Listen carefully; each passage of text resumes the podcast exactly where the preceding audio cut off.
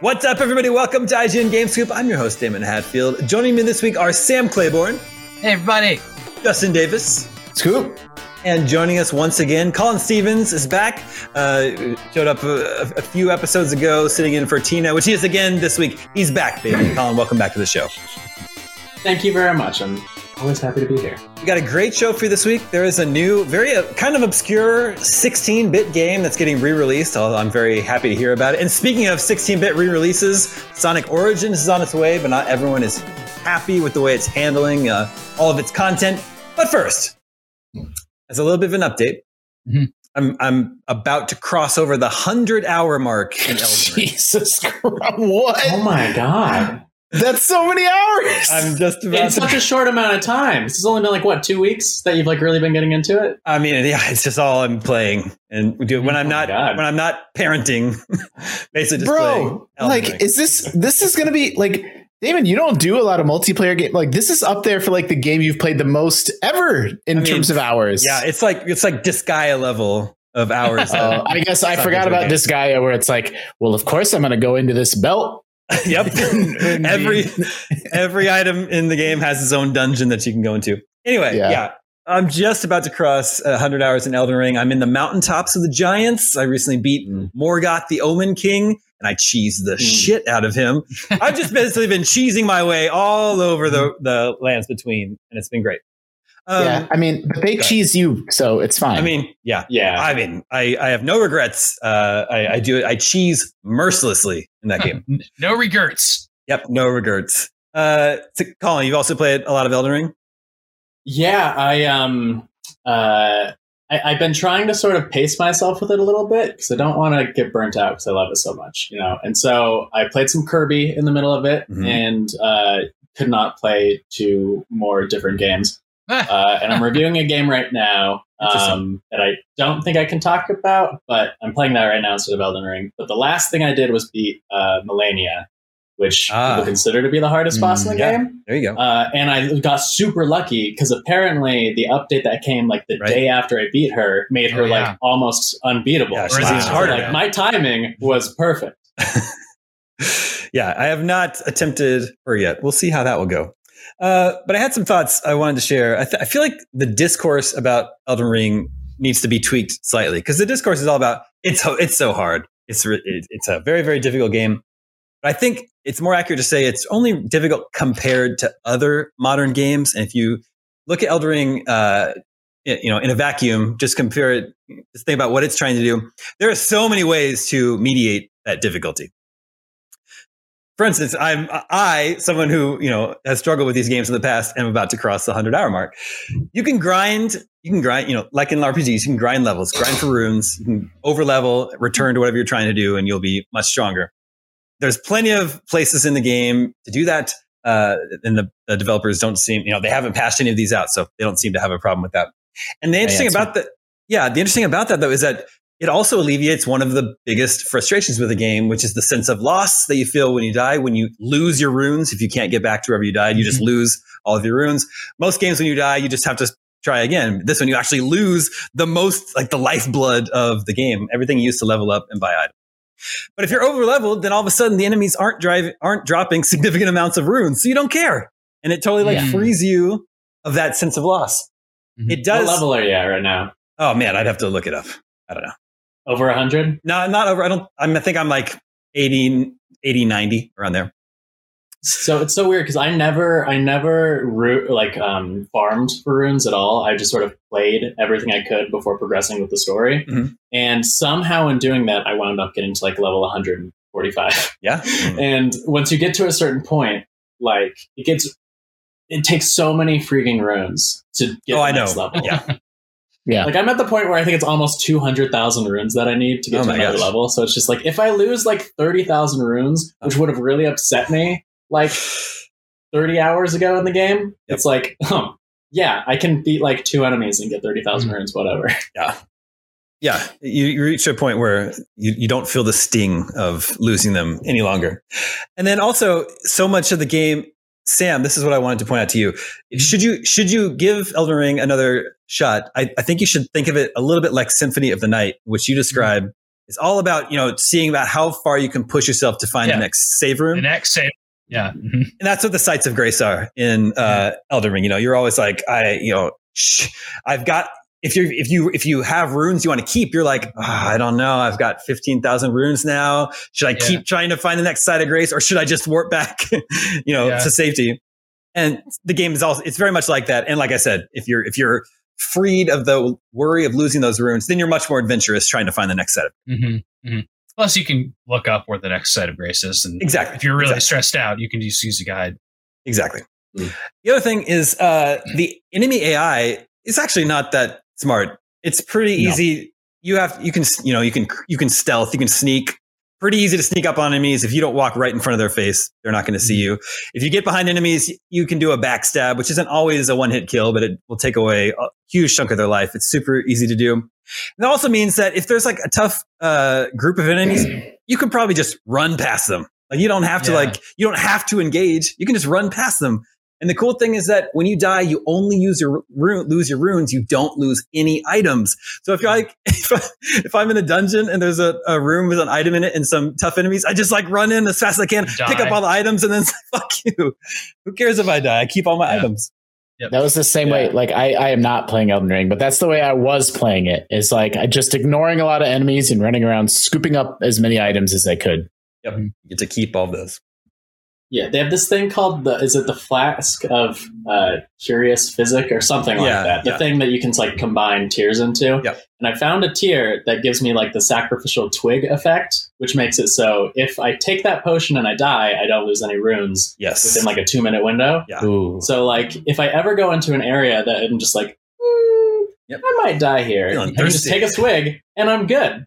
It's beautiful. And something that I found out, if you had died previously, and you take that swig and you die after you took that swig, and say you just had 0 runes, you'll still have 0 runes. You can still pick up all the runes you lost 2 lives ago. Oh, interesting. So it's very forgiving if you can find that. That's cool. It's a good tip. And then Colin, do you know about the poison mist spell? Have you used that? So I am purely melee in this game, which I've never done before in a Souls game, but I ended up just really liking it. Mm. So I'm aware of it, but I do not have the faith to use it or whatever I need. I was mostly melee until I heard how you could use poison mist to cheese so many enemies in the game. I posted about this in the Facebook group. Any enemy that's standing still, that doesn't have a route they're patrolling, you can sneak behind them. I've tried it on many enemies. I've tried it on bosses and major bosses, and it's worked. They do not react to you casting this poison spell, and they don't react as they start losing hit points. So they'll just stand there until they just fall over dead. And it may take a while. Do you think that's a bug? Do you think that's designed? For what I think reason? So here's my thoughts on AI design in all of these games. I think they're intentionally extremely video gamey and extremely predictable. So because the game knows it's hard. It knows that it'll kill you in just a couple hits, even with some kind of lower level enemies. Yeah. But it makes it so if you are redoing the same things over and over again, it's not super frustrating because you can sort of predict what will and will not happen. And so I think it fully anticipates you cheesing stuff like this all the time. And that's not coming from someone who's just FromSoft does no wrong. There's nothing wrong with any of their design philosophy. It's all perfect. But I do genuinely think that stuff like that is intentional. Well, I appreciate it. I use it whenever I can. There's all these, sort of gated areas where there's a boss just sort of waiting for you to arrive before you can progress. But if they're not moving, I can just sneak up behind them and just start casting poison spell, wait 20 minutes maybe, and they'll eventually feel over dead. 20 minutes? Yeah. Yeah. It's really fun. That's why he's played 100 hours. I think it's really funny how all those bosses are sitting there just waiting calmly, peacefully. Yeah. They're just waiting to kill you specifically. That's their only purpose. Yep. Yeah. Nothing ever fights each other in that game. Huh? There's little bit. You will sometimes see crabs fighting other stuff, but so it's a monster fighting human things. But I just like, they know, like sometimes though, Damon, it's comedic. Like sometimes they do the opposite of what you're describing, where you cast poison on them until they die. Sometimes it's like you enter their area from like a half mile away and then they immediately turn around and beeline. They're like, here we go. Yeah. There's been a couple like that too. Anyway, that's my Elden Ring update. Sam, is it true you beat Unpacking? Yeah, but that's not easy. It's not difficult to do. You moved in. Yeah, I didn't know that was a game you could beat. Yeah, there's an ending, and there's even like an old school video game ending where like it shows like a little scene. That's all you get, aside from the satisfaction that you put all your coffee cups in a place that you're really proud of, and that makes a lot of logical sense if you're going to make coffee. And the game doesn't let you get too illogical. So, do you know this game concept at all? I know the concept, but I guess I didn't realize. There was even, how do you fail? What's the fail state of this game? There's no way to fail. You only fail by, putting your toilet paper under the wrong sink. And then it's like, no, you can't do that. There's also little Easter eggs for putting stuff, like all the game's achievements are like, if you put something in a logical place, like you put all your cookie jars on the top, like on the very top shelf of your kitchen, because that's where cookie jars go. Like that's the game's achievements, but it never like tells you that. It calls it like a sometimes snack is the name of that achievement. Or if you put your hair curler in the shower and set it down for a second, it will tell you that, you won like a life risking achievement. So like the basic concept of the game is that you start, in these different, it's one person and you're unpacking stuff from like a kid through adulthood. And so like the cool like Toy Story aspect of it is that you like see these things show up over and over again, right? And so and then the game progressively tells a story in a passive way that's extremely smart, and it's just like it's totally worth doing. And then the reason I'm playing this game, by the way, I also just started Spiritfarer, and I'm actually completely hooked in that game. I did these end to end is because I'm watching so much TV right now. I cannot get back into Elden Ring. I just don't have the time. So I need to play things that like I have 20 minutes, 30 minutes for, because I'm trying to keep up on all these contemporary shows, and they're bad shows too. Like, like Picard, like I have to watch every Star Trek I'm compelled to, but like the season's not going great. And Halo, like I love Halo like crazy, but I have to watch it. So there's that stuff on top of the shows that I want to watch. So that's basically like my gameplay right now is keeping up on all the sci-fi stuff. I will say Our Flag Means Death is amazing. Okay. Do you know what that is? I've just heard the name. It's Taika Waititi's, and then it's his cast of the kind of cast of comedians from What We Do in the Shadows is basically you'll recognize so many people in it. Like it's that mindset and that type of humor about pirates, and it's like cool. I think it's mid-season or just finished its season on HBO, but it's so good that we'll start it right now because like you need to watch a couple episodes, and it's better to watch them back to back, and then there's like a little bit of a twist.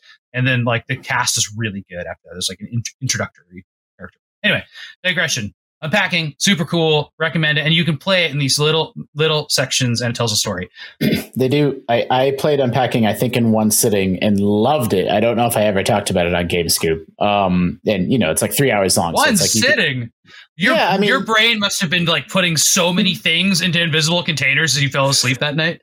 It was a very stressful time, and the game is perfect for that. Like, but, like Sam alluded to, it's one person from the time they're a kid to the time, all the way through their life. Each time they're moving into a new place, so you see them move into their first, really, really crappy college dorm, and then like their first apartment, and then like you see them progress and unpack all their stuff, and then the story takes some interesting turns based off how they're moving and what they're doing. But one really cute thing is they have a little teddy bear that like follows them, like they take it with them everywhere through their whole life, and it gets like rattier and older as they go. And then you always have to figure out like where in their life, like they're clearly middle-aged now, like where do they want to put this sentimental teddy bear that's like important to them? And then sometimes you have to make like tough choices, like, ooh, maybe it goes under the bed.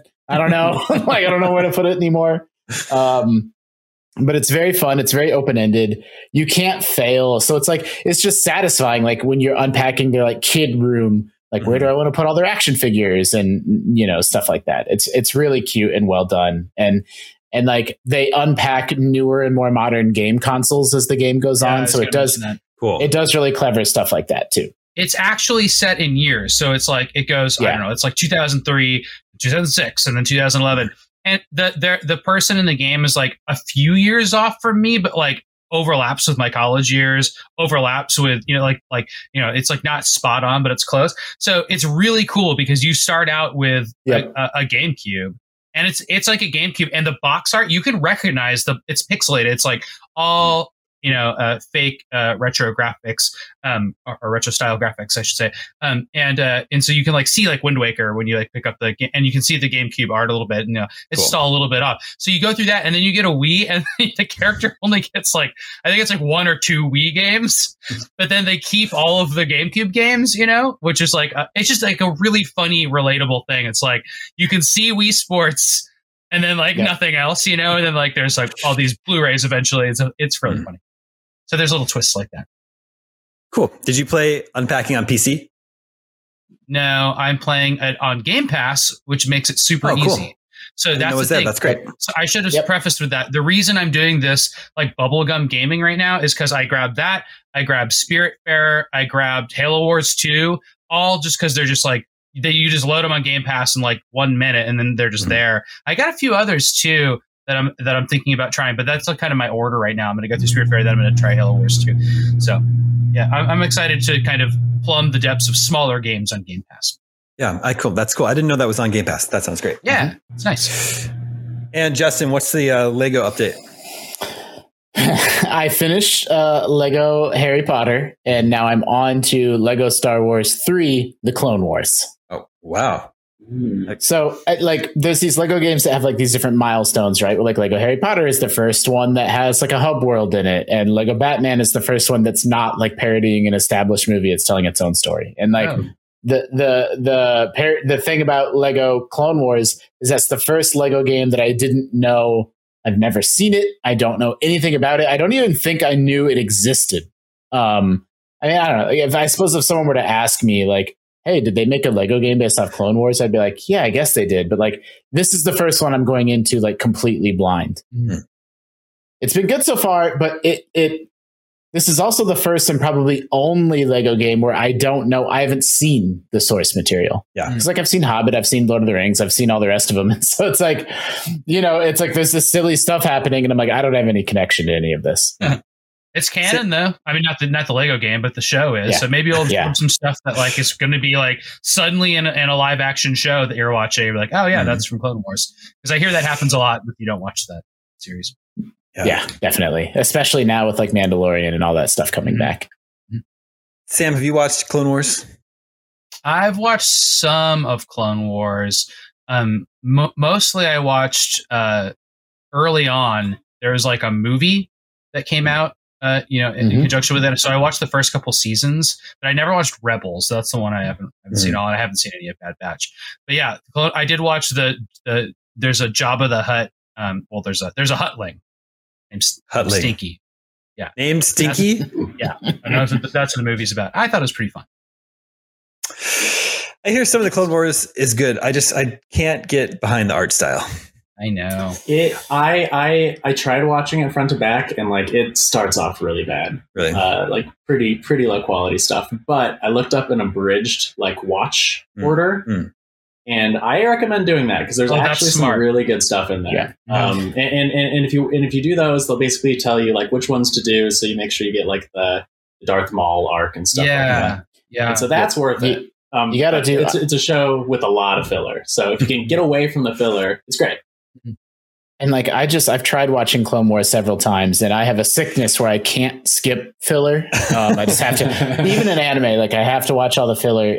But like Clone Wars is like, it's the one, except like it's a kid's show, right? Mm-hmm. So you're going to watch some episode about some crappy kid that like, and I would be sitting in my basement on my giant TV watching some kids cartoon with some kids plot. And I'm like, what am I doing? But if you actually watch like, you know, the arcs and like, you know, the stuff that is more serialized, like then it's the one time they make an exception to my, you know, skip the filler rule. Yeah.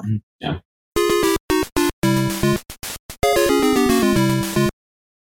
Okay.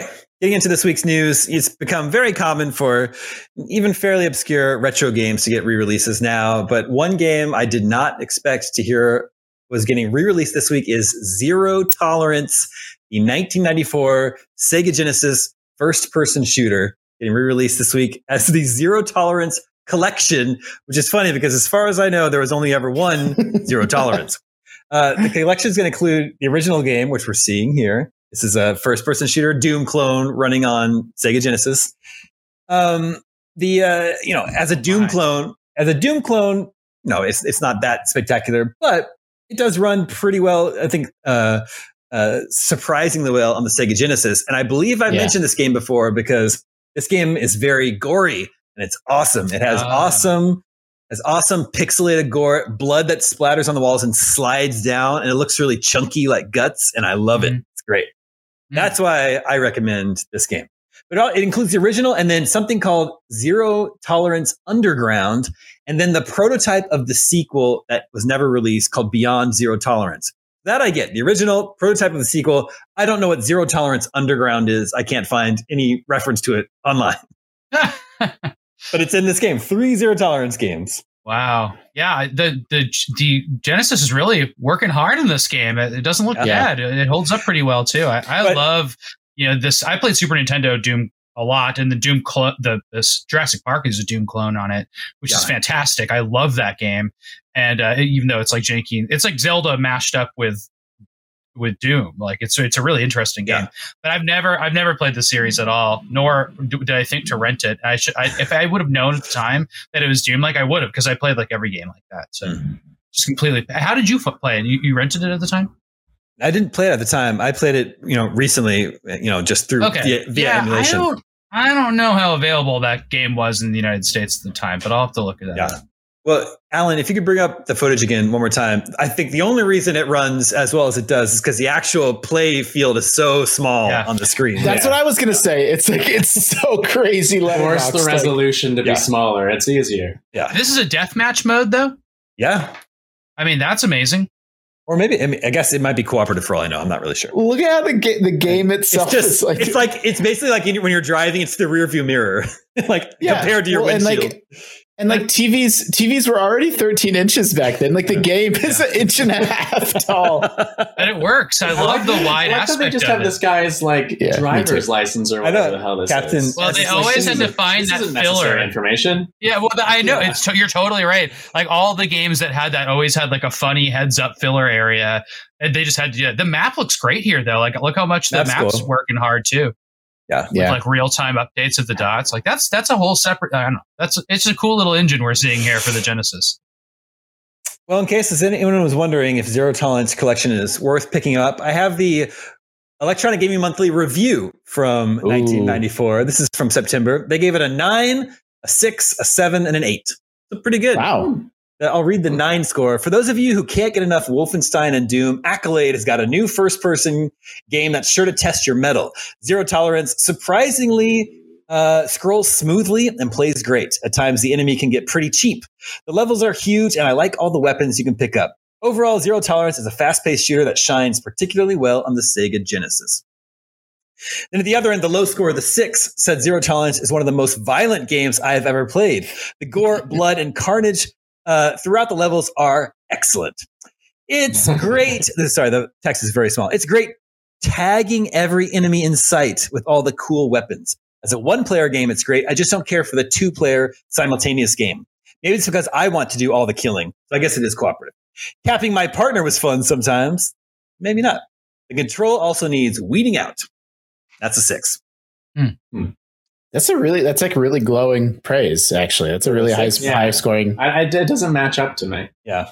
You do have to imagine playing this on that chonky Genesis controller and how much that would contribute to the pain of this game. 3 buttons. They had to make games 3 buttons, even though they had the 6 button. Did you pick up on how that game, like the clearly like deathmatch hadn't entered the nomenclature yet? I guess for like game critics, like the 2-player mode, like it's just funny. Yeah. Anyway, Zero Tolerance Collection is coming sometime this year for everything. It's even coming to PS5 and Xbox Series X. So looking forward to that. Whether you like it or not. Chunky, bloody pixels sliding down walls on my PS5. I want every game described that way. Chunky bloody pixels. No, Lego Skywalker Saga is coming to Switch, whether you like it or not. It's like, what are you talking about?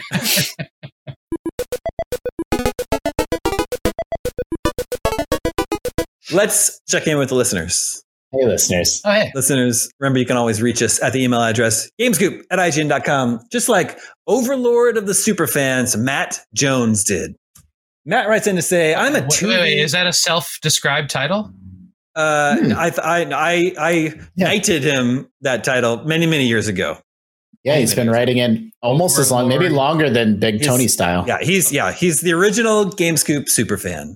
Why don't you pause before his name? It's just that's not how you pronounce his name. Okay. Yeah, Big Tony style. His name actually just has 10 spaces in front of it. So that's how that's how ellipsis. Big Tony style. Matt says, I'm a 2D Sonic fan. I love Sonics 1 through 3. I think Sonic Mania was an incredible continuation of that tradition, so when Sonic Origins was announced, I was super excited. Then they released the trailer, and I was even more excited. Hearing that some of the people who helped make Sonic Mania took the lead on these remasters was great. And then they revealed the whole DLC situation. Pretty much all of the DLC is stuff that should 100% be included in the main game. Additional Genesis music, camera controls in the main menu, letterbox backgrounds, all those things for $5 or a pre-order bonus. Ridiculous. Sonic has a lot of goodwill from two pretty good movies and Sonic Mania recently, so I don't know what they were thinking with this move. And it is an interesting and very confusing situation. Like it's, whether or not you think like the way they're handling it is like, you know, greedy or unfair, it's confused. It shouldn't be confusing knowing how to get all the content in the game. Yeah, right. It's just stupid. Like it's so silly to me that it's $5. It's like they had to make this giant matrix of like what comes in what edition just to sell the game for $40 and then sell like a fancier version of the game for $45. It's like just charge $45 and put that stuff in the game. Like why the amount of work that they made for themselves just to sell a $5 version of the game. Yeah. There it is. It's so like, I don't even necessarily have an opinion on like, you know, whatever, like deluxe editions of games have existed, you know, for over a decade now. I'm just so baffled by the fact that it's $5 more. But they use little rings to mark the chart. I know. There should be one version that comes with all the rings. Yeah, nothing has all the rings. For those that are listening that can't see this, there's an infographic that Sega released that we're showing on the show. You can check it out on IGN or YouTube. And it's a complex little table that shows what's in everything. But the best part about it is that if you get the deluxe edition that you pay more for, it doesn't come with everything. To get everything, you also have to, I believe, pre-order it. Is that correct? Yeah, I guess if you pay $5. If you pre-order the digital deluxe edition. Yeah, that's the only way to get everything. But if you buy the digital deluxe edition after, you won't get 100 bonus coins, whatever that means, mirror mode, or letterbox backgrounds. Yeah. Background. Yeah. Which is important. It's a Sonic's license in the lower right corner. I think I'm going to buy this though. Like I'm on record. I'm afraid to even bring up Sonic the Hedgehog on this show because they come after me once a year or so.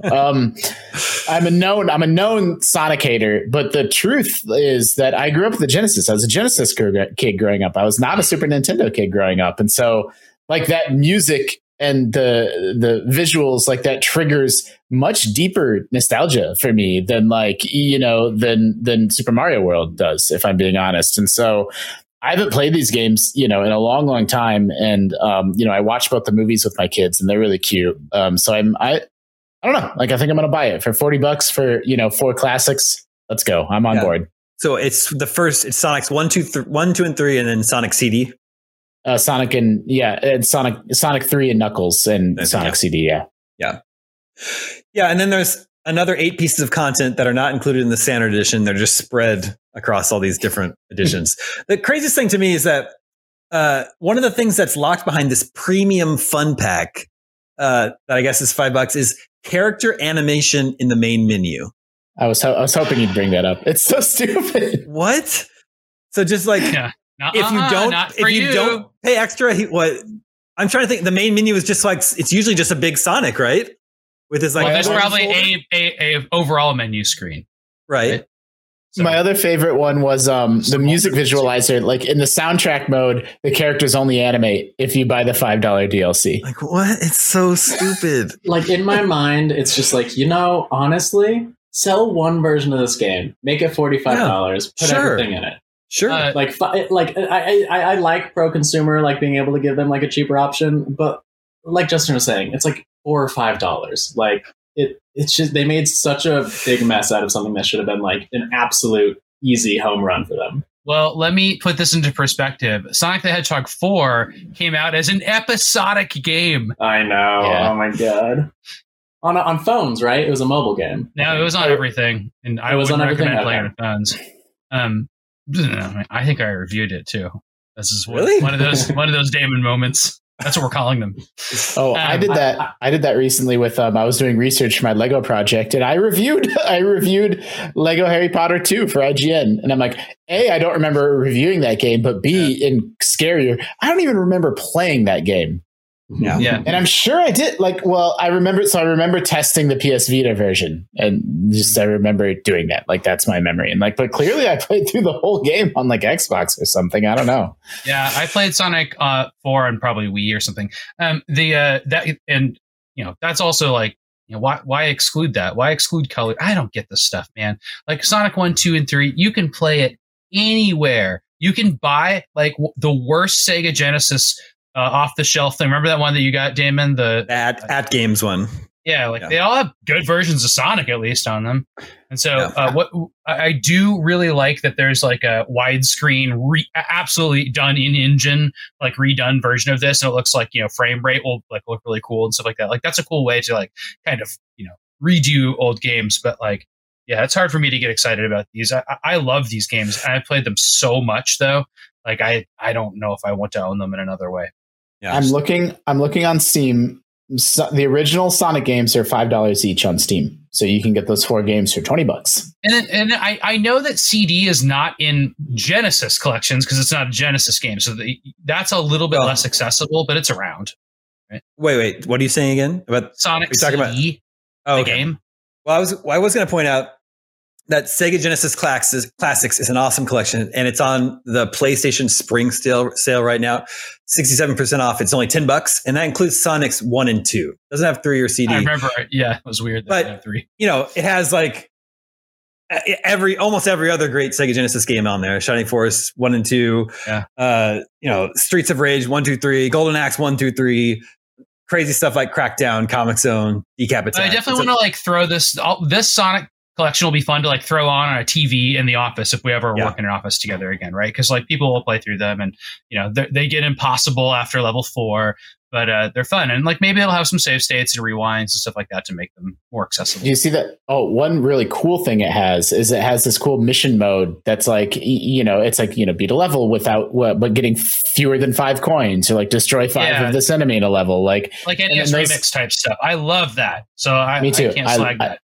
I love it. And then I think, I don't know that this is true, but I think you earn like little coins that let you unlock, you know, the music tracks and little bonuses and stuff like that. So that's what you need those 100 free coins for. Yeah, I think that's true. Yeah, that's rad. Yeah, they're using coins, even though the game is about rings. I just want to point that out. Different currencies. Yeah. Well, Sonic Origins is out June 23rd. And good luck to all Scoop Nation who wants to try and get all the content. It's hard to see Sega going back on this decision too. We'll see. I was going to wonder. I was actually going to ask that thing too. Yeah. Like other companies, like EA might change their policy or something, but like Sega of Japan, like I don't know. It's unlikely. Let's see. I could see them saying, "We're just going to give you everybody this $5 stuff." Maybe we'll see. Maybe you have to beat every level on, you know, hard mode, and you can unlock it that way. Except you can't play hard mode unless you get this one version. This is Mike in Toronto, and he wants to know if you're up for some video game trivia. I mean, I noticed you like playing half of this episode. I mean, we don't really have a choice because we're just here on the show. Right, yeah. It says I noticed you like go. See ya. Not ready for some trivia. He says I noticed you like playing parlor games from time to time on GameScoop, like GameScope. The real mature video games one, and of course, starting to sound very supervillain.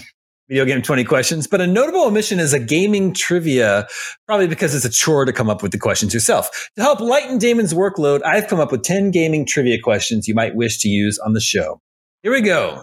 After Mario and Mega Man, which video game franchise has seen the most entries? Why? I wouldn't even think Mario and Mega Man would have the most entries. Yeah, same. Like King of Fighters, they have 17 of them. I don't know. I don't know how to answer this. Is this including like non-mainline entries then? So like just real deep spin-off stuff? I've provided all the information I have. All right, then I'm going to go with Final Fantasy. Donkey Kong. Out there. Mike in Toronto says it's Sonic the Hedgehog. I was about to say Sonic. There's a lot of Sonic. You didn't let me answer. Sure. All right, sorry, Colin. Make sure everyone gets in there. Okay, you can just answer the next one. You're by yourself. All right. Fine. The answer is Sonic. You gotta get it right, though. Okay. In the early PlayStation classic Jumping Flash, you control what kind of robotic animal? It could be Sonic the Hedgehog. Rabbit. I think it's a rabbit. It is a rabbit. It is a rabbit. What was the original? Yeah. What was the original pack-in game for the Sega Genesis? Altered Beast. Altered Beast. Right. It was really? Altered Beast. I did not know that. In Star Wars, Masters of the Terrascasi, just what is the Terrascasi? These are really hard. I know a lot about video games. I think it's a like an order of powered up people that are not Jedi. Or maybe I'm going to guess it's a lightsaber fighting style. I'm going to guess that it's just the arena that they fight in. Justin is close. Justin's closest. It's just the fighting style. It's the fighting style they're using. Even though it's like a Wookiee up against a Jedi?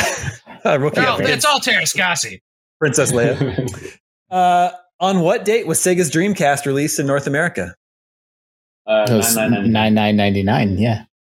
9/9/99. I like this question. This is a good one. What game features Sean Connery's final performance as James Bond? Oh. It's not James Pond Jr., right? They had that EA made that. I can picture the game. They had like, it's called like Bond, like Legends or something like that, where they brought back multiple Bonds, right? I bet it's just GoldenEye, because there's like a Sean Connery Bond that you can unlock and play as. But I don't know. He wouldn't have provided like any sort of voice for that. But apparently 2005's From Russia with Love actually features Sean Connery. That's great. Oh. Yeah. There was a game I'm looking at. There was a game called 007 Legends, but it was not at all what I just said. So it's a Lego game. It sounds like that. It's a Lego game. What was the final game officially released for the NES in North America? There's a couple options. Late NES Yoshi's Cookie. Wario's Woods has a game rating on it, so I would say probably that. It's Wario's Woods. Yeah. Couple more. The NES pseudo classic Faxanadu is the sequel to what Japanese PC original? First of all, there's some question about the pronunciation of that game now, which I've mentioned on the show before. It could be Faxanadu. Yeah. Wait, that's a sequel to a PC RPG. Japanese PC game. And let me just ask you one question, Damon. Did you know the name of this Japanese PC game? I wouldn't have known if I hadn't been prompted, but once you know it, it's very, very obvious what it would be. Faxana 1. No, I don't know. Okay. The original, the game that Faxanadu is a sequel to is called Xanadu. I was going to say that. I was thinking that too. I was going to make a joke saying like Xanadu 2, like Rosebud or some stupid reference. I like Faxana 1. But it's also it's Fantasy Xanadu. So is the first game not fantasy? I don't get it. Whatever. I don't know. And then the final question of these three, which character did not appear in PlayStation All-Stars Battle Royale? Crash Bandicoot, Kratos, or Ratchet? I think Crash. Yeah. It is Crash. Apparently Crash was not in PlayStation All-Stars Battle Royale. Just crazy. Sure, it's just Crash is all nulty by that point, maybe? Yeah, he's Activision. I guess he had gone to Activision, yeah. Anyway, nice. I'm still upset about the Faxanadu question. I'm just trying out the pronunciation on, because I have like, you know, I don't have photographic memory, but I have something like it. And I just saw the Wikipedia page, and I can picture reading the facts that I can read off about Faxanadu, and that would have been clearly on that, and I didn't internalize it. Very disappointing.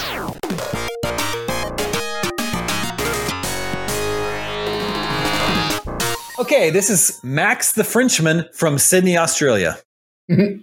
Long-time listener, first-time writer. Here's a short question, which I hope you will all enjoy discussing. We often talk about what our favorite video games are or who our favorite characters are, but recently I've been wondering what my all-time favorite in-game locations were. By location, I mean a specific place within a game where part of the action or story takes place. It could be a building, a town, or even an entire map area that you thought was either beautiful or well-designed that triggers intense gaming nostalgia for you. For example, I always think fondly of Midgar in the Shinra building in OG Final Fantasy VII, the mansion in the OG Resident Evil, someplace in Dark Souls, or the Skellig Islands in Witcher 3. All are places that remind me of my past gaming achievements and how amazing video game worlds can be. Game Scoop, what are your favorite in-game locations? I didn't give any thought to this prior to the show. I wish I would have, because I'm ready to go. Yeah, go for it. Okay, so I like castles. I think they're really cool. And so when I there's an obvious one. I think Castlevania 1 specifically has the coolest castles. 2 just has a bunch of mansions. Come on. I mean, it has a castle at the end, but mansions I'm not as into as castles. So Castlevania is really cool, and I love specifically the sense of place that you get because it shows the clock tower in the background on world whatever 3 or 4. You can That's see cool. it, and then you get to it by the end of the game. Love that. And then I really like in Dragon's Lair. That's like a really cartoony, cool kind of Disney castle. That is another one that I just adore. And then one of the games I wanted to call out, which is weird, that I really like is Goonies 2. Whoa! I like Goonies 1 also. They both start in that the summer restaurant, and then they both go to subterranean levels, and it's awesome. Like it's just really a cool sense of place, and then that links to my final one, which I know may hopefully spawns other people's memories. But I love the text adventure Zork, and the Underground Empire.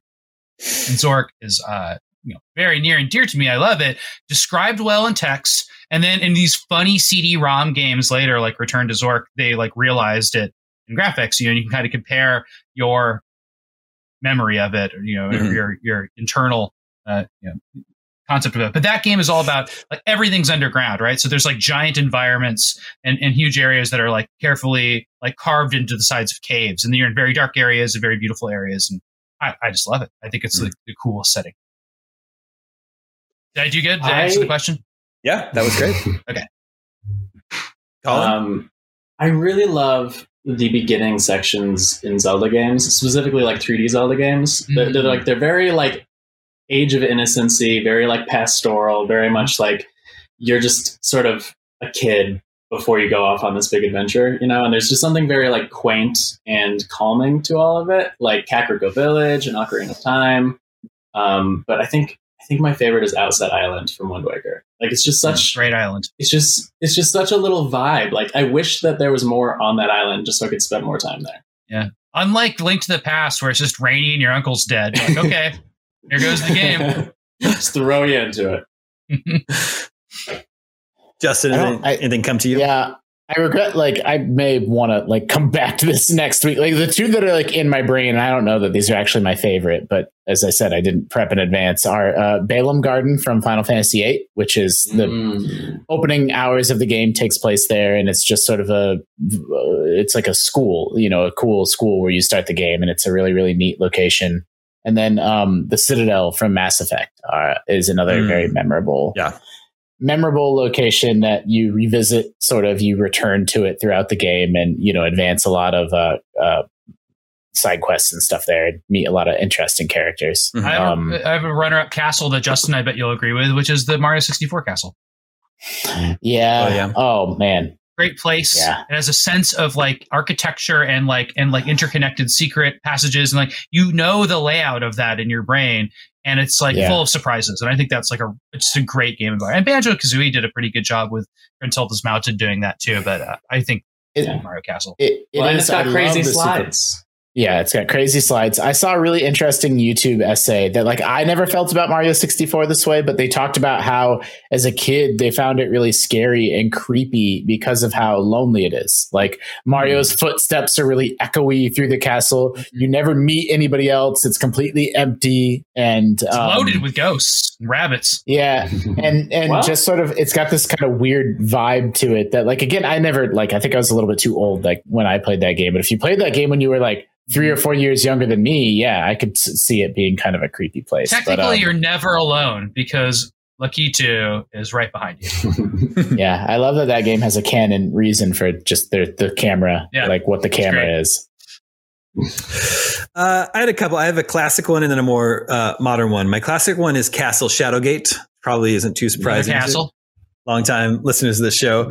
As a kid, it totally captivated me. I know that it's a point-and-click game, Shadowgate is, and I know that you know, not everyone has the patience for that, but just the sense that I had of that, I was like exploring this really creepy castle, and there's all these cool, you know, monsters everywhere and weird traps and all that. I yearn for like a modern game that's like that, where I imagine a game that's as beautiful as like Horizon Forbidden West, where I am free to roam a creepy castle.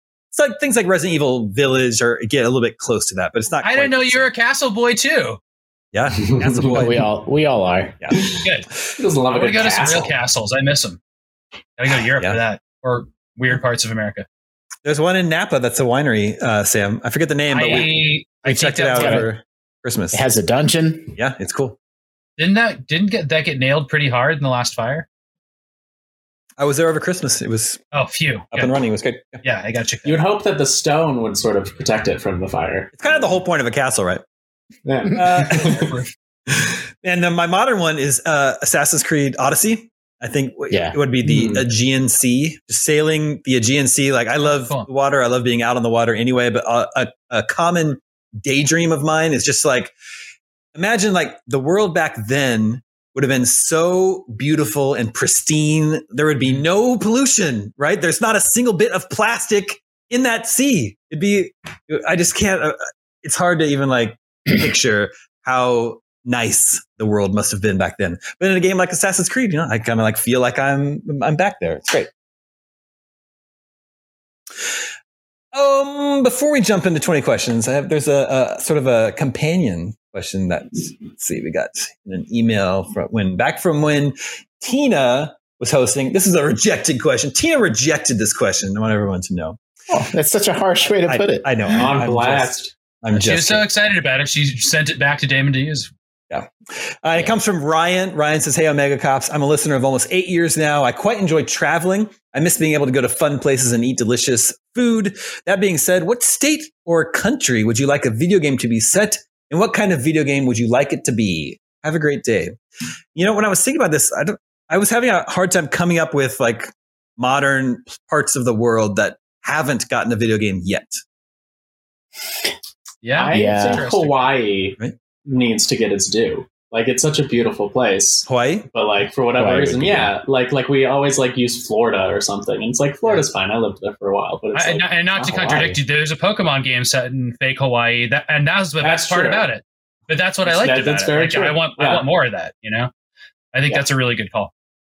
The next GTA should be in Hawaii. It's happening right now. Yeah, and it's like it's like such a good microcosm of environments. I mean, there's like actually snow, desert, swamp, jungle, beach. Like, it's a video game when you go there. It's unbelievable, especially the Big Island. Volcano. There's always a boss level, you know?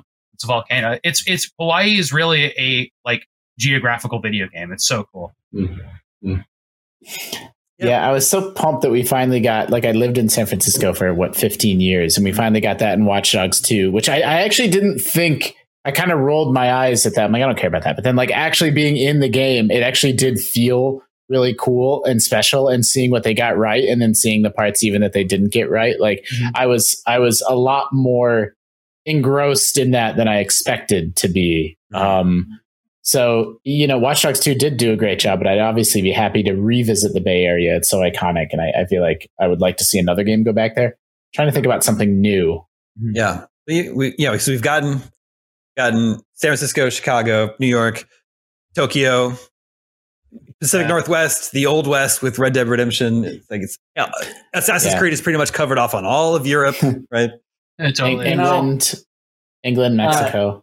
And Egypt, which is a great setting. I always like that. So I like not necessarily games set in ancient times. I like ruins. So it's like, I think, games set in, Cambodia's like giant civilization ruins, or there's ruins in Central America around present day St. Louis, which are like, it was like the biggest civilization on earth at the time. That's a really cool one. And then of course, South America has like all kinds of cool stuff. Aztecs, Mayans, those civilizations had really neat, ruin. So like, it'd be cool to set games in those places. I like contemporary games where it's like, all right, well, I'm fighting with guns and having fun, but then like you're in this like spooky old, castle or a pyramid or something. It's fun.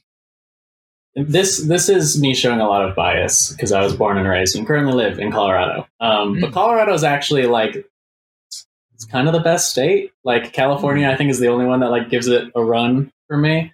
And we don't see it that often in video games. You kind of see a little bit of it in the original Horizon. But one very interesting, very weird experience that I had was in the original The Last of Us. There's a sequence that takes place in a fictional college called, I think it's Eastern Colorado University. And it does this bizarre thing where it's like its physical location is basically Boulder, where the University of Colorado is. So it's got those really beautiful Flatirons behind it. Its campus is laid out like exactly like Northern Colorado University. And then when you go into the dorms, it's exactly Colorado State University's dorms. So they just did a hodgepodge of those three like main universities from Colorado. And when I'm like playing that level, I get so like, I dissociate a little bit. So I'm just like, this is so weird. Like I've been in these dorms like many times, and then you fall through and you have to fight a giant bloater. That's great. That is really good. There's I think I'm probably showing my cultural bias here a little bit, but like I can't think of too many video games, big AAA games that give a good representation of China, either ancient China or modern China. And they say I'm potentially showing some cultural bias. It's because Chinese has a really robust game development scene that, like, I just have to confess, sometimes those games don't even come out in English, and I'm sure that they exist, but they haven't really made their way into my awareness. But I would definitely be interested in, like, what a beautiful and diverse and just gigantic part of the earth, right? That, like, would be awesome to be able to, explore in sort of a traditional AAA video game format. Dynasty Warriors? Yeah. Probably. Maybe a better game set in China? Sure. Are there more Dynasty Warriors games than there are Sonic games? Could be. Apparently, not according to Mike in Toronto. If you want to play a game set entirely in Iceland, but not actually, play Death Stranding, because every environment is Iceland. That was going to be my joke. I just wasn't fast enough. Wait, is it actually in Iceland? No, it just looks exactly like Iceland. I think they actually shot footage there, right? Yeah, because it's supposed to kind of be the U.S., right? But that's what's funny. It's like Horizon, where it's like we talked about this on a different episode, but it's like contracted United States. But like the post-apocalyptic version of the United States, turns out it's just Iceland. Moss-covered rocks, rock-covered rocks, and snow-covered rocks. That's Iceland. Well, rock-covered rocks. I think that's just like a mountain. Yes, and there's a lot of those. You have to walk over them. Sam, that reminds me, and I may have mentioned this before, my son is really into like lava right now and volcanoes. Yeah, and so I just missed that great eruption in Iceland that you could walk up to. And I did. I'll pull up, if I search like volcano 4K on YouTube, all the volcanoes are in Iceland, apparently. Yeah. Well, last summer there was a very safe, slow eruption that everybody was walking to. The New Yorker did a really amazing article on it. And I was there during that time, but depending on what was happening each day, you couldn't access it. Like there was actually a 6-hour hike, and then it became like a 1-hour hike. And then it was back to like an 8-hour hike because of actual lava rivers, right? Because it cut off places to go. But one night, we were walking, and it was like, the sun is up all night there. So it's like jet lag, walking at like 1 a.m., like just on like a stroll. And I look from the top of this hill towards that volcano, and it looks exactly like Peter Jackson's. This is from Reykjavik. It looks like Mordor, right? It looks like Mordor. There's a light. That's exactly what I said. A peak, and then like spewing orange in the sky. You can see it rising and falling, and like an actual like giant. This is 15 miles away or something too, and it's cartoonish. It's unbelievable. And just sitting there like in a green field, people are playing soccer at midnight or whatever next to you, and there's like this thing in the distance. It was crazy. Yeah, but just last night we pulled up this Icelandic volcano video, and I said that exact same thing. This looks like Mordor, and I realized Kingo has no idea what Mordor is yet. Yeah. But I bet Peter Jackson had probably has that same experience in New Zealand, and they probably. I mean, it's all faked in the movies, but if you see that in real life and like think what a volcano looks like, it's like a cartoon. It's like, it looks like exactly like it should. It's great.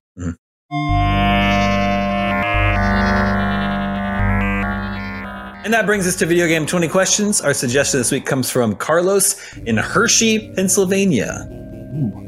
Let the questioning begin. What kind of games they playing over in Pennsylvania? Colin, do you remember what the game was last time you were on?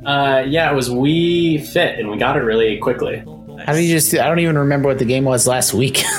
Oh, actually, can I do something? Because I messed up the way I phrased a question last time. And it was really stupid. So I want to re-ask the question right this time. Okay. Was this game originally released on a cartridge? No. Okay. Oh, is it Wii Fit? We're done.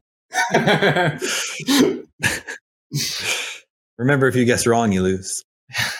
All right. If you guess wrong, it's been a great episode, everybody. Okay. Well, was this game originally released? I mean, was it worth asking if it's on a CD? Is it worth clarifying that, or do we assume that? It could downloadable? Yeah, or it could be like just download only type thing. You could also do a year, and then we might get that answer based on that. Yeah, I was this game originally released on a CD? No. Or no. Well, oh, damn it. I hope Damon didn't mean. I'm interpreting that as like just a disc. DVD, optical medium was the intent. CD is a generalized term because it's a compact disc, right? Yeah, good point. As opposed to a giant disc, a laser disc, and the actual compact discs were GameCube games. Yeah, the compactest of all. Yeah, a CCD. Mm-hmm. So it's not on a disc or cartridge, is what you're saying? Yeah, or wasn't originally. Okay. Was this originally released in arcade? Yes. Okay. Cool. Pre-1983? No. Was it released in the 90s? Yes. That's 5. Is it a fighting game? Yes.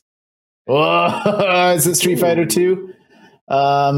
Okay, well, we know it's a fighting game. Was it made by Capcom? Yes. Oh, is it in the Street Fighter series? Yes. Okay. Not Street Fighter 1, that came up before the 90s. Street Fighter 2, Street Fighter Alpha, or Alpha 2. I think Street Fighter 3 was even probably still 90s. Turbo and Championship Edition were console only. They weren't in the PC. I mean, was this the second game in a series? Yes. Is Street Fighter 2?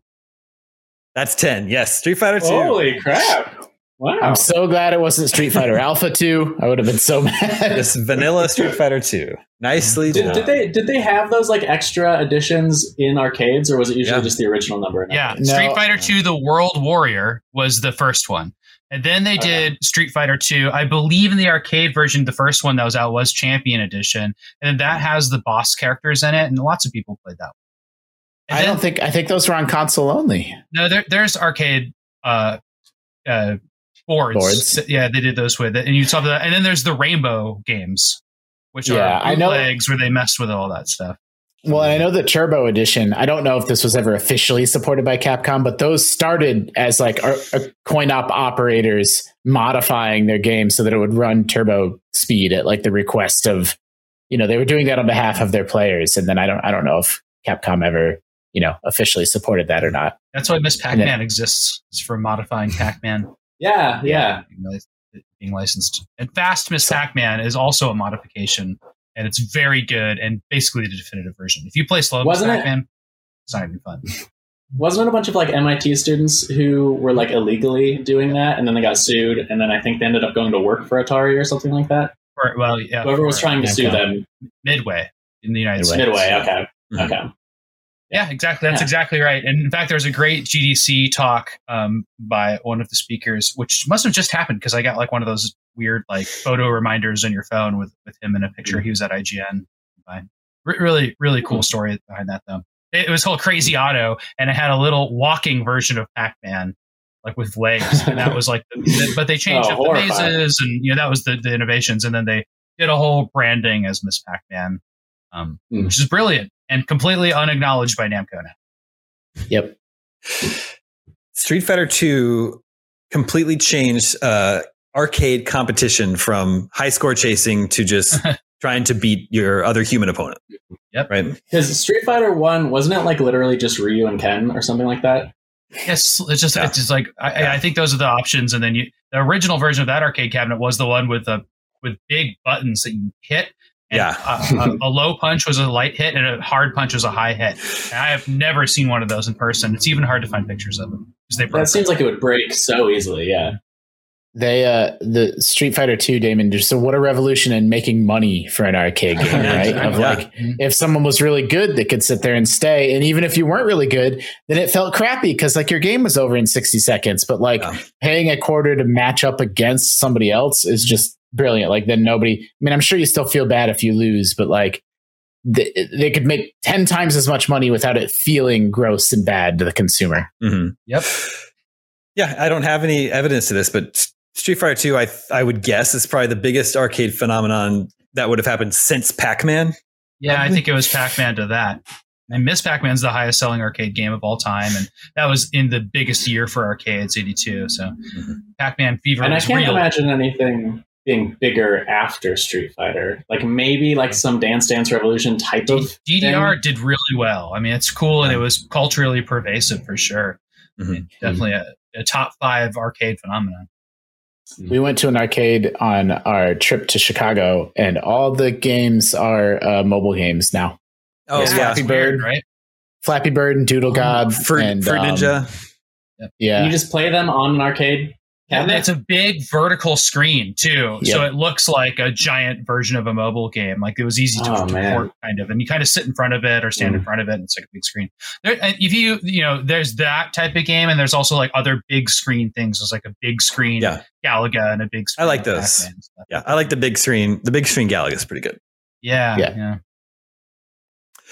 Well, thank you for your suggestion, Carlos in Hershey, Pennsylvania. Listeners and viewers, if you have your own suggestions for Video Game 20 questions, email them to me at the email address gamescoop@ign.com. And that's all the scoops that we have for you this week. Thank you, Sam. Thank you, Justin. Thank you, Colin. Always a pleasure having you on. Thank you to Alan working behind the scenes to make this episode possible. My name is Damon. This is IGN Game Scoop. We're out.